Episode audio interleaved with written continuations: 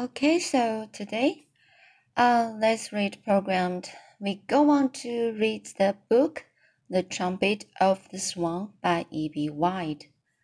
So today, we get started from the chapter 4, The Cygnets.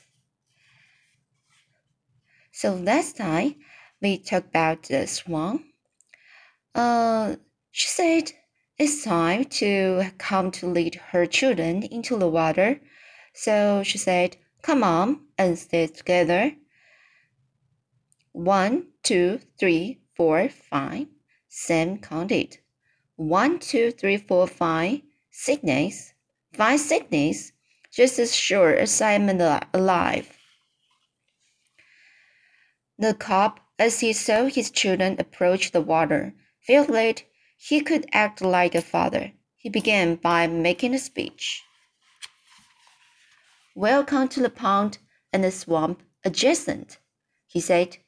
Welcome to the world that contains this lonely pond, this splendid marsh, unspoiled and wild. Welcome to the sunlight and the shadow, wind and the weather. Welcome to water. The water is the swan's particular element, as you will soon discover. Swim, swimming is no problem for a swan. Welcome to danger, which you must guard against. The vile fox, with his stealthy tread and sharp teeth, the offensive otter, who swims up under you and tries to tries to grab you by the leg, the stinking skunk, who hunts by night and blinks with the shadows. The the coyote, coyote who hunts and howls and is bigger than the fox. Beware of late parrots that lie on the bottom of old ponds, left there by the guns of hunters. Don't eat them; they will poison you. Be vigilant, be strong, be brave, be graceful, and always follow me. I will go first, then you will come along in single file, and you, this devoted mother, will bring up the rear. Enter the water quietly and confidently. The mother swan, glad the speech was over, stepped into the water and caught her little ones. The cygnets gazed for a second at the water, then tottered forward, gave a jump, and were afloat.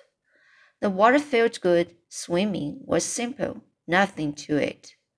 The water was good to drink. Each baby dipped up a mouthful. Their happy father arched his long, graceful neck over and around them, protectively. Then he set off very slowly with the siblings following along in single file. Their mother brought up the, the rear. What a sight, Sam said to himself. What a terrific sight. S seven trumpeters on in line. Five them just out of the egg. This is my lucky day. He hardly noticed how stiff he had become from sitting so long on a log. Like own fathers, the cob wanted to show off his children to somebody. So he led the cygnets to where Sam was. They all stepped out of the water and stood in front of the boy. Oh, oh, but a mother swan. She stayed behind. Coho, said the cob. Hello, said Sam, who hadn't expected anything like this and hardly dared breathe. The first cygnet looked at Sam and said, Beep. The second cygnet looked at Sam and said, Beep. The third cygnet greeted Sam the same way. So did the fourth. The fifth cygnet was different. He opened his mouth but didn't say anything. He made an effort to say B, but no sound came. So instead, he stuck his little neck out, took hold of took hold of one of Sam's shoelaces and gave it a pull. He tugged at the lace for a moment. It came untied. Then he let it go. It was like a greeting, Sam grinned. The cob now looked worried. He ran his nose wide, wide neck between the seedlings, and the boy in the guided the babies back to the water and to their mother. Follow me, follow me, said the cob, and he led them off, full of grace and bursting with pride. When the mother thought her young ones had had enough swimming and might be chilly, he stepped onto stepped out onto the sandy shore and squatted down and called him. They quickly followed her out of the pond and burrowed down under her feathers to get warm. In a moment there wasn't a cygnet inside. Aaron, Sam got up and walked back to camp his mind full of what he had seen. Next day, he and his father heard shortly motor in the sky and saw the plane approaching. They grabbed their duffel bags. Goodbye, camp. See you in the fall, said Mr. Beaver as he shut the door and gave it a pat. He and Sam climbed into the plane and were soon aloft on their way home to Montana. Mr. Beaver did not know that his son had seen the trumpeter swan bring off her young ones. Sam kept the matter to himself. If I live to be a hundred years old, thought Sam, I will never forget what it feels like to have my shoelace pulled by the baby swan. Sam and his father were late arriving home at the range but that as it was. Sam got out his diary before he turned in for the night. He wrote, There are five cygnets. They are sort of a dirty brownish gray color, but very cute. Their legs are yellow, like mustard. The old cob led them right up to me. I wasn't expecting this, but I kept very still, for of Four of the babies said beep. The fifth one tried to, but he couldn't. He took hold of my shoe shoelace as though it was a worm, and gave it a tug and untied it. Untied it. I wonder what I'm going to be when I grow up. He switched off the light, poured a sheep more his head, and fell asleep wondering what it was going to be when he grew up. So now next chapter is chapter 5, Louis. One evening a few weeks later, when the cygnets were asleep, the swan said to the cock, Have you noticed anything different about one of our children, the one we call Louis? Different? replied the cock. In what way is Louis different from his brothers and sisters? Louis looks all right to me. He is growing well. He swims and dives beautifully.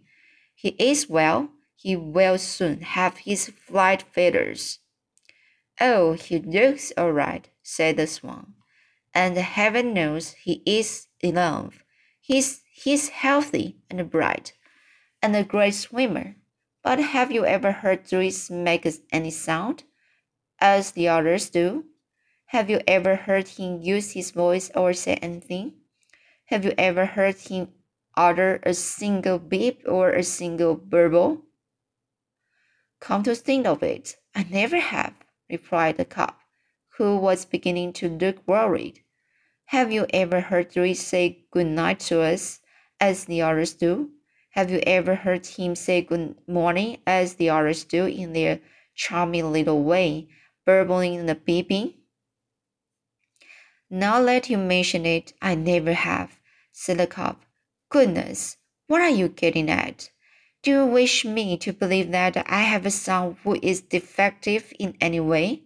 Such a revelation would distress me greatly. I want everything to go smoothly in my family life so that I can glide gracefully and serenely, now in the prime of my life, without being haunted by worry or disappointment. Fatherhood is quite a burden at best. I do not want the added strain of having a defective children, child, a child that have something the matter with him. Well, said the wife, I've been watching Louis steadily. It is my opinion the, Peter, the little fellow can talk. I've never heard him make one sound. I think he came into the world lacking a voice. If he had a voice. He had used it, same as the others do. Why, this is terrible, said the cob. This is distressing beyond words. This is a very serious matter. His wife looked at him in amusement.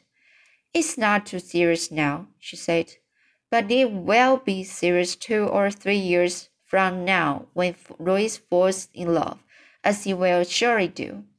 A young male swan will be greatly handicapped in finding a mate if he is unable to say coho, coho, or if he can't utter the usual endearment to the young female of his choice. Are you sure? Asked the cob. Certainly I'm sure, she replied. I can remember perfectly well the springtime years ago when you fell in love with me and began chasing after me.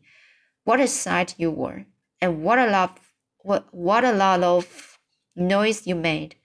It was in Montana, Montana, remember? Of course I remember, said the cob.